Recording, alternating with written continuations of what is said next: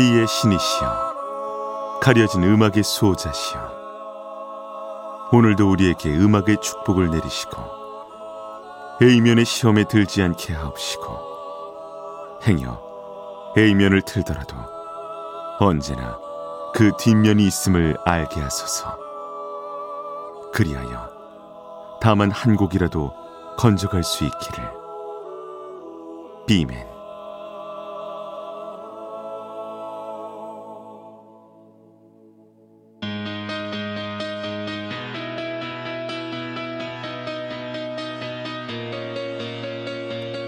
배순탁의 B side.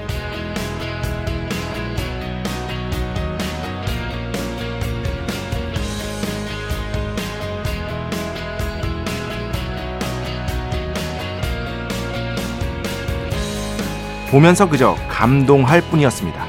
그의 위대한 음악뿐만 아니라 그의 자세에도 감동할 수밖에 없었습니다.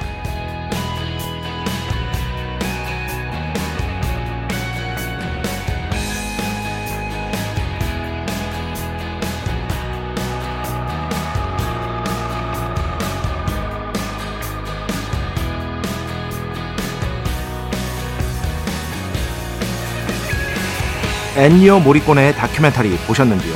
저는 당연히 봤는데요. 제 주변에서도 많은 분들이 얘기합니다. 아주 단순한 구성의 다큐멘터리인데 어떻게 이런 깊은 감동을 줄 수가 있는지, 그건 바로 엔니오 모리꼬네의 음악의 힘 덕분이라는 거죠. 한데 저는 그의 음악은 물론 그의 음악을 대하는 자세에도 정말 깊은 감명을 받았는데요. 어떻게 사람이 자신의 일에 저토록 헌신적일 수 있는지, 그의 최선은 저 같은 사람의 최선과는 수준 자체가 다르구나 싶은 생각에 조금 부끄러워지기도 했습니다. 자세한 얘기는 오늘 공부하면 더 재밌어에서 하도록 하고요. 이천이십삼 년 칠월 십삼일 목요일, 배순탁의 비사이드 시작합니다.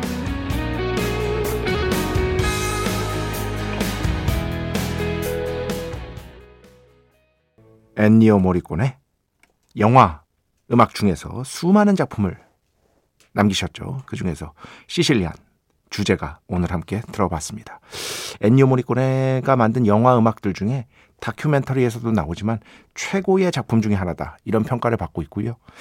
어 이거 이제 뭐 이것도 저 영화 정말 재밌게 봤는데, 미션 임파서블 어, 신작이 개봉하는 바람에 이제 극장에서 이걸 볼 수 있으려나 모르겠어요. 어, 굉장히 아마 어, 시간대 찾기가 어려우실 겁니다. 만약 그렇다면은 나중에 이제 뭐 오티티나 아니면 댁에서 이제 뭐 케이블 방송, 그죠? 그런 것들로 어, 넘어가잖아요. 그 넘어가면은 꼭 보시기 바랍니다. 사실 처음에는 이게 다큐멘터리가 어떤 식이냐면 진짜 단순해요. 뭐냐면 그냥 엔니오 모리꼬네 인터뷰 나오고요. 엔니오 모리꼬네 아저씨가 되게 귀여워요. 막 자기가 만든 음을 막 이렇게 빠빠빠 빠빠빠 하면서 막 이렇게 손짓을 하면서 들려줘요. 그런데 엔니오 모리꼬네 인터뷰가 나오고, 그 주변 지인들 아니면은 그를 존경하는 사람들의 인터뷰가 나오고, 자료화면 나오고, 이게 끝입니다. 사실 이게 도돌이표처럼 반복되는 것밖에 없어요. 그런데 집중하면서 보게 돼요. 계속해서 너무나 좋은 음악들, 감동적인 음악들이 끊임없이 흘러나오다 보니까 나중에 후반부에는 울컥하게 돼요. 저절로 그렇게 됩니다. 많은 분들이 거의 뭐 이 다큐멘터리를 재미없게 봤다는 분은 적어도 제 주위엔 한 명도 없는 것 같아요. 아주 근거 있는 어떤 여러분께서 확실하게 믿을 수 있는 분의 얘기 들려드릴까요? 어, 배철수 디제이가 보셨습니다. 그리고 저한테 말씀하셨습니다. 야, 순타가 엔니오 모리꼬네 다큐멘터리 말이야, 처음에는 그냥 한 이십 분은 그냥 이렇게 좀 관망하듯이 보셨대요. 그러다가 어느 순간 이거 이렇게 보면 안 되겠는데 하고 정말 집중하면서 보셨대요. 배철수 디제이도. 그러니까 여러분, 기회 되시면은요 꼭 한번 보시기 바랍니다. 정말 강력하게 추천하고 싶고, 엔니오 모리꼬네의 사실 우리가 알고 있는 음악은요 진짜 말 그대로 빙산의 일각에 불과해요. 그리고 엔니오 모리꼬네는 영화 음악부터 한 게 아니었습니다. 그리고 엔니오 모리꼬네는 처음부터 성공적이었던 것도 아니, 아니었습니다. 직장을 못 구해서 힘든 시절도 있었어요. 그 엔니오 모리꼬네가. 그러다가 어떤 과정을 거쳐서 영화 음악의 위대한 거장이 된 거거든요. 그런데 제가 제일 인상적인 거, 저는 항상 그 생각을 하는데 피디님, 뭐냐면 막, 막, 열정으로 들끓는 단계, 완전히 들끓는 단계를 넘어서면 일종의 모라의 경지가 기다린다고 생각을 하거든요. 너무나 열정적인 그 단계를 넘어서면은 어떤 그 모든 것에 통달한 듯한 모라의 경지가 기다린다고 생각을 하는데, 엔니오 모리꼬네가 딱 그, 그런 것 같아요. 그냥, 그냥 음악이에요, 그 사람은. 그냥 음악. 그런 생각을 했었습니다. 꼭 보시기 바랍니다. 그 자세 때문이라는 거예요. 아, 오늘 말이 길어지네. 너무 최선을 다하는데, 저도 나름 제가 그래도 최선을 다해서 사는 타입의 인간이라고 저는 저를 생각을 하거든요. 어, 잽도 안 됩니다. 간단하게 얘기하면 그래. 잽도 안 됩니다. 예. 배순탁의 B side, 여러분의 이야기 신청곡 받고 있습니다. 아이엠비씨 홈페이지 배순탁의 B side 들어오시면 사연과 신청곡 게시판 있고요. 문자, 스마트 라디오 미니로도 하고 싶은 이야기, 듣고 싶은 노래 보내주시면 됩니다. 인별그램도 있죠. 인별그램 배순탁의 B side, 한글, 영어 아무거나 치시면은요, 계정이 하나 나옵니다. 제가 선곡표만 열심히 올리고 있는 배순탁의 B side 공식 인별그램 계정으로 디엠 받고 있습니다. 다이렉트 메시지, 댓글로는 받지 않고 있다. 문자는 샵 팔천 번, 짧은 건 오십 원, 긴 건 백 원의 정보 용료가 추가되고요. 미니는 아시죠? 무료입니다. 참여해주신 분들 중에 저희가 정성스럽게 뽑아서 B의 성수, 홀리와타 비타민 음료, 바이라민 음료 드리겠습니다. 배순탁의 비싸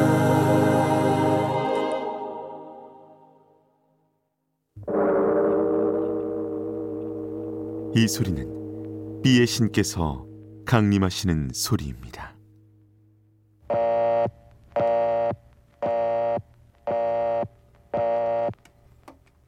B의 신께서 강림하셔서 저 B의 메신저. 다 같이 해볼까요? 오랜만에 배순탁, 순탁배, 라이언배, 배순탁. 부끄러워하지 말란 말이야. 담당 피디가 부끄러워하지 말란 말이야.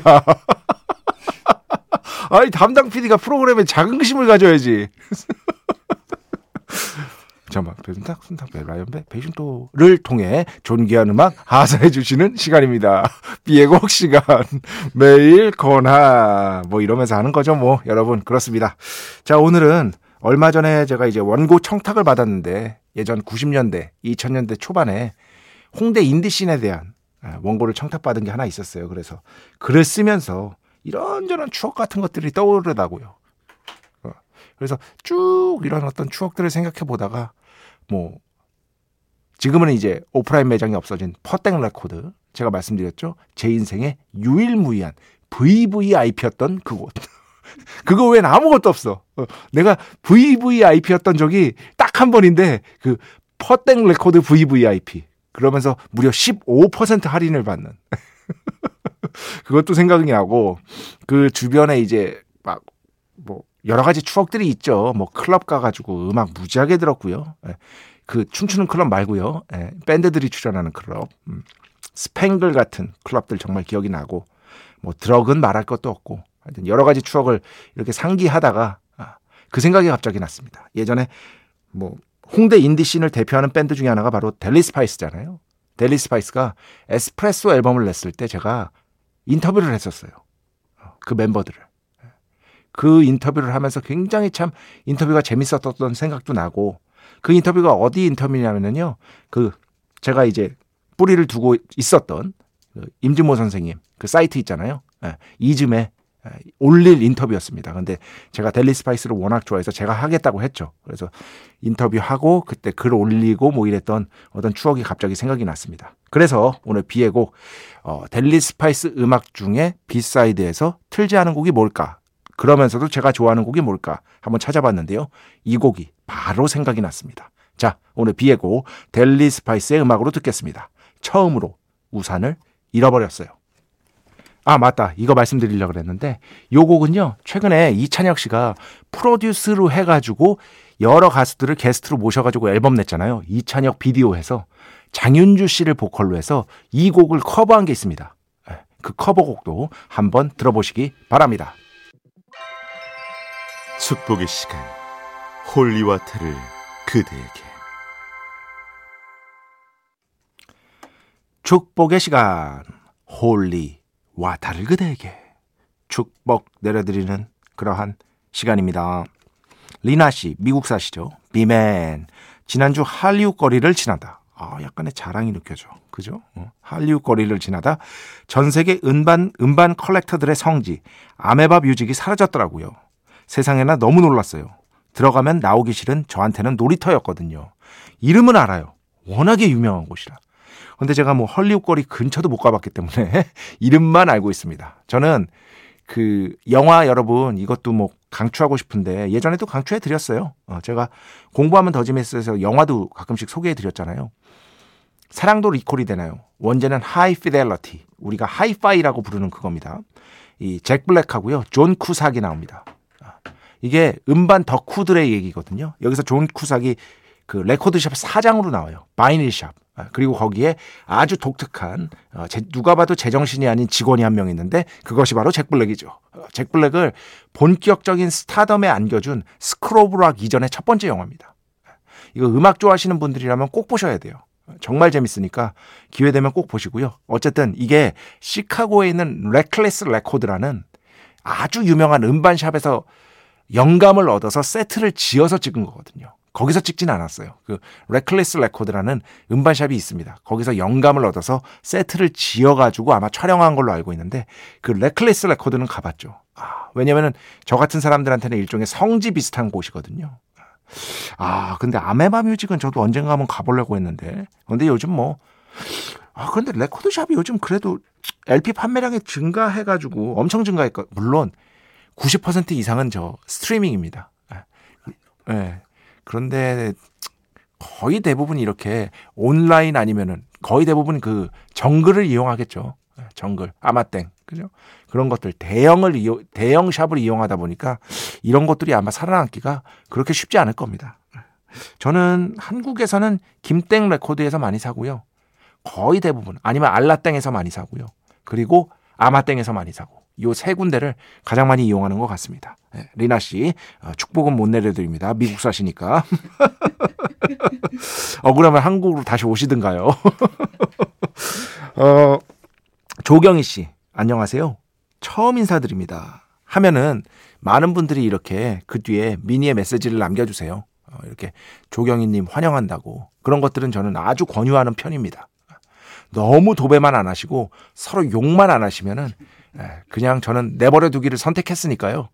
너무 도배만 하지 마시고 서로 이렇게 좀 인사도 좀 하시고 대신 너무 저 톡처럼 하지 마시고 또 개인 톡처럼 하지 마시고 아, 알아서 여러분께서 뭐랄까 중도를 지켜주실 것이다. 그렇게 믿어 의심치 않습니다. 전수진 씨, 제 둘째 고양이 아들이 신부전이에요. 신장이 망가진 병인데 오늘 갑자기 컨디션이 안 좋아져서 멘붕 왔다가 B 사이드 들으면서 비맨과 같이 웃다가 정신 챙기고 힘내서 밤새 간호해야 할 것 같습니다. 감사합니다. 어, 진짜로 저는 이제 동물을 이제 잘 기르시고 애정으로 보살펴 주시는 모든 분들에게 존경을 표하고 싶습니다. 저는 못해요. 저는 감히 할 수가 없을 것 같아요. 그래서 우리 김세윤 작가도 진짜 동물들 사랑하고 자기 동물들 열심히 케어하잖아요. 그리고 사랑하는 동물이 이제 세상을 떠났을 때 정말 슬퍼하더라고요. 근데 저도 너무 슬플 것 같아. 진짜 가족 같은 함께했던 식구가 그렇게 떠나면은 전수진 씨 힘내시기 바랍니다. 특히 이게 또 뭐 경제적인 문제를 간과할 수는 없으니까 진짜 많이 들어가는 걸로 알고 있어요. 저는. 훨씬 더 많이 들어가는 걸로 알고 있기 때문에 정말 힘내서 간호 잘하시기 바랍니다. 정말 진심으로 응원을 보내겠습니다. 강문성 씨, 종종 듣다가 처음으로 글 남겨봅니다. 무언가에 참여해보는 게 이상하게 기분이 좋네요. 앞으로도 적극적으로 좀 더 적극적으로 참여하시면 비의 신께서 언젠가 반드시 강문성 씨에게 축복을 내려드릴 것이다. 자, 오늘 마지막 박정윤 씨. 지금 폴란드 여행 와서 듣고 있어요. 오늘은 비가 와서 숙소에 있고 시차로 오후 다섯 시에 방송을 들을 수 있네요. 폴란드는 오후 다섯 시군요. 알았습니다. 보름쯤 비사이드 못 들었더니 금단 현상이 나타납니다. 아, 오랜만에 들으니까 더 재밌네요. 아, 너무 야비하게 웃었다. 금단현상마저 야기하는. 아, 그런데 또 이 너무 매니아적이면 안 되는데. 예. 어쨌든 금단현상마저 이야기하는 그런 치명적인 매력의 방송, 배순탁의 B side 계속해서 진행해 보겠습니다. 어, 음악 두 곡 듣겠습니다. 먼저 김철형 피디도 좋아하고 저도 너무나 좋아하는 여러 곡 들려드렸죠. 허클베리핀의 음악 오랜만에 가져왔습니다. Too Young 듣고요. 그 뒤에는요, 추억의 노래 한번 선곡해봤습니다. 진짜 레알 추억의 노래.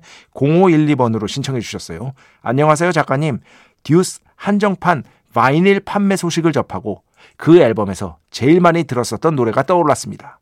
떠나버려 신청합니다 하셨는데, 이렇게 두 곡 듣겠습니다. 아, 죽이죠. 오랜만에 나왔습니다.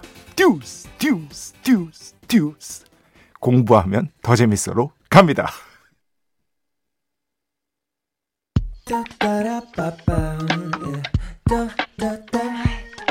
배순탁의 B-side.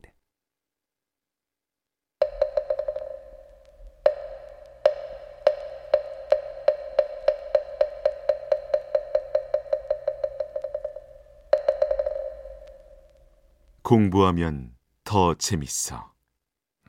공부하면 더 재밌다고 저 혼자 우겼지만 이제는 많은 분들이 이거 해달라 저거 해달라, 어제도 보내준 그런 코너, 어제 뭐였지? 하여튼 어제도 뭐 요청이 들어왔는데 조만간 다루도록 하겠습니다. 공부하면 더 재밌어 시간입니다. 자, 오늘은 오프닝에서 예고해드렸듯이 엔니오 모리꼬네에 대해서 간략하게, 예, 워낙 거장이니까요. 뭐 이거 설명하다가 한두 끝도 없어요. 그러니까 간략하게 엔니오 모리꼬네의 그 커리어가 어떤 식으로 나눠지는지에 대해서 설명을 좀 해드리려고 합니다. 그 다큐멘터리 보시면 돼요. 근데 다큐멘터리를 제가 꼭 보라고 권하고 있는데 그 어떤 원동력을 더 끌어올리기 위해서 조금 더 부가 설명을 해보도록 하겠습니다. 어, 원래는요, 아버지가 트럼펫 연주자였고요. 아버지를 따라서 트럼펫을 배우다가 본격적으로 이제 어, 음악 쪽에 이제 공부를 시작하게 됐죠. 그래서 당대 최고의 클래식 음악가에게 사사를 했습니다. 그러면서 이제 음악을 통해서 먹고 살 어떤 방법을 찾던 와중에 되게 그 직업이 안 구해졌대요. 너무나도 가난했대요. 그 와중에 엔니오 모리꼬네가 서서히 이름을 올리는 어, 이름을 알리는 계기가 있는데요. 그게 여러 대중음악의 편곡을 맡으면서부터입니다. 편곡. 엔니오 모리꼬네는 원래 탁월한 편곡자였어요. 여기서 중요한 게 있습니다. 그런데 그 이전까지 엔니오 모리꼬네가 편곡을 본격적으로 시작하기 이전까지의 편곡 작업이라는 거는요, 그냥 어, 뭐라고 해야 되나, 완성된 곡에 반주 정도 더하는 개념이었어요. 하나의 어떤 창조적 과정으로 인정받지 못했어요. 엔니오 모리꼬네 이전에는. 그런데 엔니오 모리꼬네는요, 막 편곡을요, 철저하게 클래식 어떤 음계의 바탕을 두면서도 예를 들어서 캔 떨어지는 소리를 삽입한다든가, 아니면은 타자기 소리를 삽입한다든가, 그걸로 리듬을 형성하는 거죠. 물이 첨벙하는 소리를 활용한다든가 하면서 전에 없던 어떤 편곡 방식을 도입을 한 거예요. 그러면서 사람들이 어, 정말 신선하다, 편곡도 이럴 수가 있구나 라는 거를 처음으로 알려준 존재가, 적어도 이탈리아 내에서 알려준 존재가 엔니오 모리꼬네였습니다. 그런데 여러분, 편곡이 뭐냐면요, 아주 쉽게 설명드릴게요. 쉽게. 몇 번이나 제가 말씀드렸지만 못 들으신 분들도 있으니까. 자, 우리의 뼈는 뭐다? 리듬이다. 우리의 살은 뭐다? 멜로디다. 그런데 맨몸으로 나가면 경찰서 간다. 옷을 입어야 되잖아요. 그죠? 그 옷이 바로 편곡입니다. 옷을 어떻게 입느냐. 옷이 날개라고 하잖아요, 우리가 보통. 물론 패완얼 저도 알아요. 패션의 완성은 얼굴 저도 알아요. 김철형 피디는 더 잘 알아요. 어쨌든 그렇단 얘기예요. 여튼 이런 식으로 비유한다면 엔니오 모리꼬네는 천구백육십 년대 최고의 패셔니스타였다고 볼 수 있습니다. 편곡을 기가 막히게 잘했거든요. 그러면서도 피아노 그 자체로 이전에 없던 어떤 편곡들을 들려주면서 엔니오 모리꼬네가 어떤 본격적인 명성을 얻기 시작했고, 이 명성을 바탕으로 영화음악에 진출했다, 이렇게 생각을 하시면 됩니다. 그런데 영화음악을 하면서도 엔니오 모리꼬네는요, 초반에는 아주 뭐랄까 좀 열등감 같은 게 있었어요. 왜냐? 그 사람은 클래식 공부를 한 사람이잖아요. 그 당시 이탈리아 클래식계는요, 워낙에 보수적이어서 영화음악을 그냥 그 영화라는 것 자체도 낮게 봤고요. 영화라는 예술, 자체도 순수 예술이 아니다 이거예요. 영화라는 순수 예술이 아닌 대중예술에 오케스트라 반주 정도 입히는 게 영화음악이지 뭐, 뭐 별거 있어. 이런 식으로 대했습니다. 영화음악을. 그래서 본인은 클래식에 뿌리를 두고 있잖아요. 그래서 상당한 열등감을 느꼈다고 해요. 그런데 그 열등감을 결국에는 끊임없는 곡쓰기와 정말 타인은 범접도 못할 열정으로 이겨낸 거죠. 그러면서 결국에는 거장의 칭호를 받는 그런 존재가 됐다. 이렇게 생각하시면, 이렇게 생각을 하시면 되고요. 제일 중요한 건 그거 같아요. 뭐냐면 영화음악에 있어서 영화음악의 관점 자체를 바꾼 것. 방금도 말씀드렸다시피 영화음악은 단순한 오케스트라만 입히는 것이 아니다. 충분히 창조적인 작업이 될 수 있고 미래의 클래식 음악이 될 것이다. 그래서 지금 사실상 이거 스코어, 영화음악의 모든 것이라는 영화음악에 대한 다큐멘터리가 있거든요. 거기에도 나오는 것이지만 현대의 클래식은 사실상 영화음악이다. 신곡은 거기서 다 발표되고 있다. 라고 얘기를 합니다. 오케스트레이션 기반한 클래식 신곡은 사실상 영화음악이 하고 있는 것이다. 그잖아요, 여러분. 맞잖아요. 그러면서 위대한 음악가들이 엔니오 모리꼬네가 있었기에 나올 수 있었던 거예요. 한스 짐머 같은 사람들. 다큐멘터리에 나옵니다. 엄청난 찬사를 보내죠. 그래서 엔니오 모리꼬네의 제일 중요한 음악을 좀 들어보려고 하는데요. 진짜 진짜 제가 몇 번이나 말씀드리지만 그 다큐멘터리 꼭 보시기 바라고요.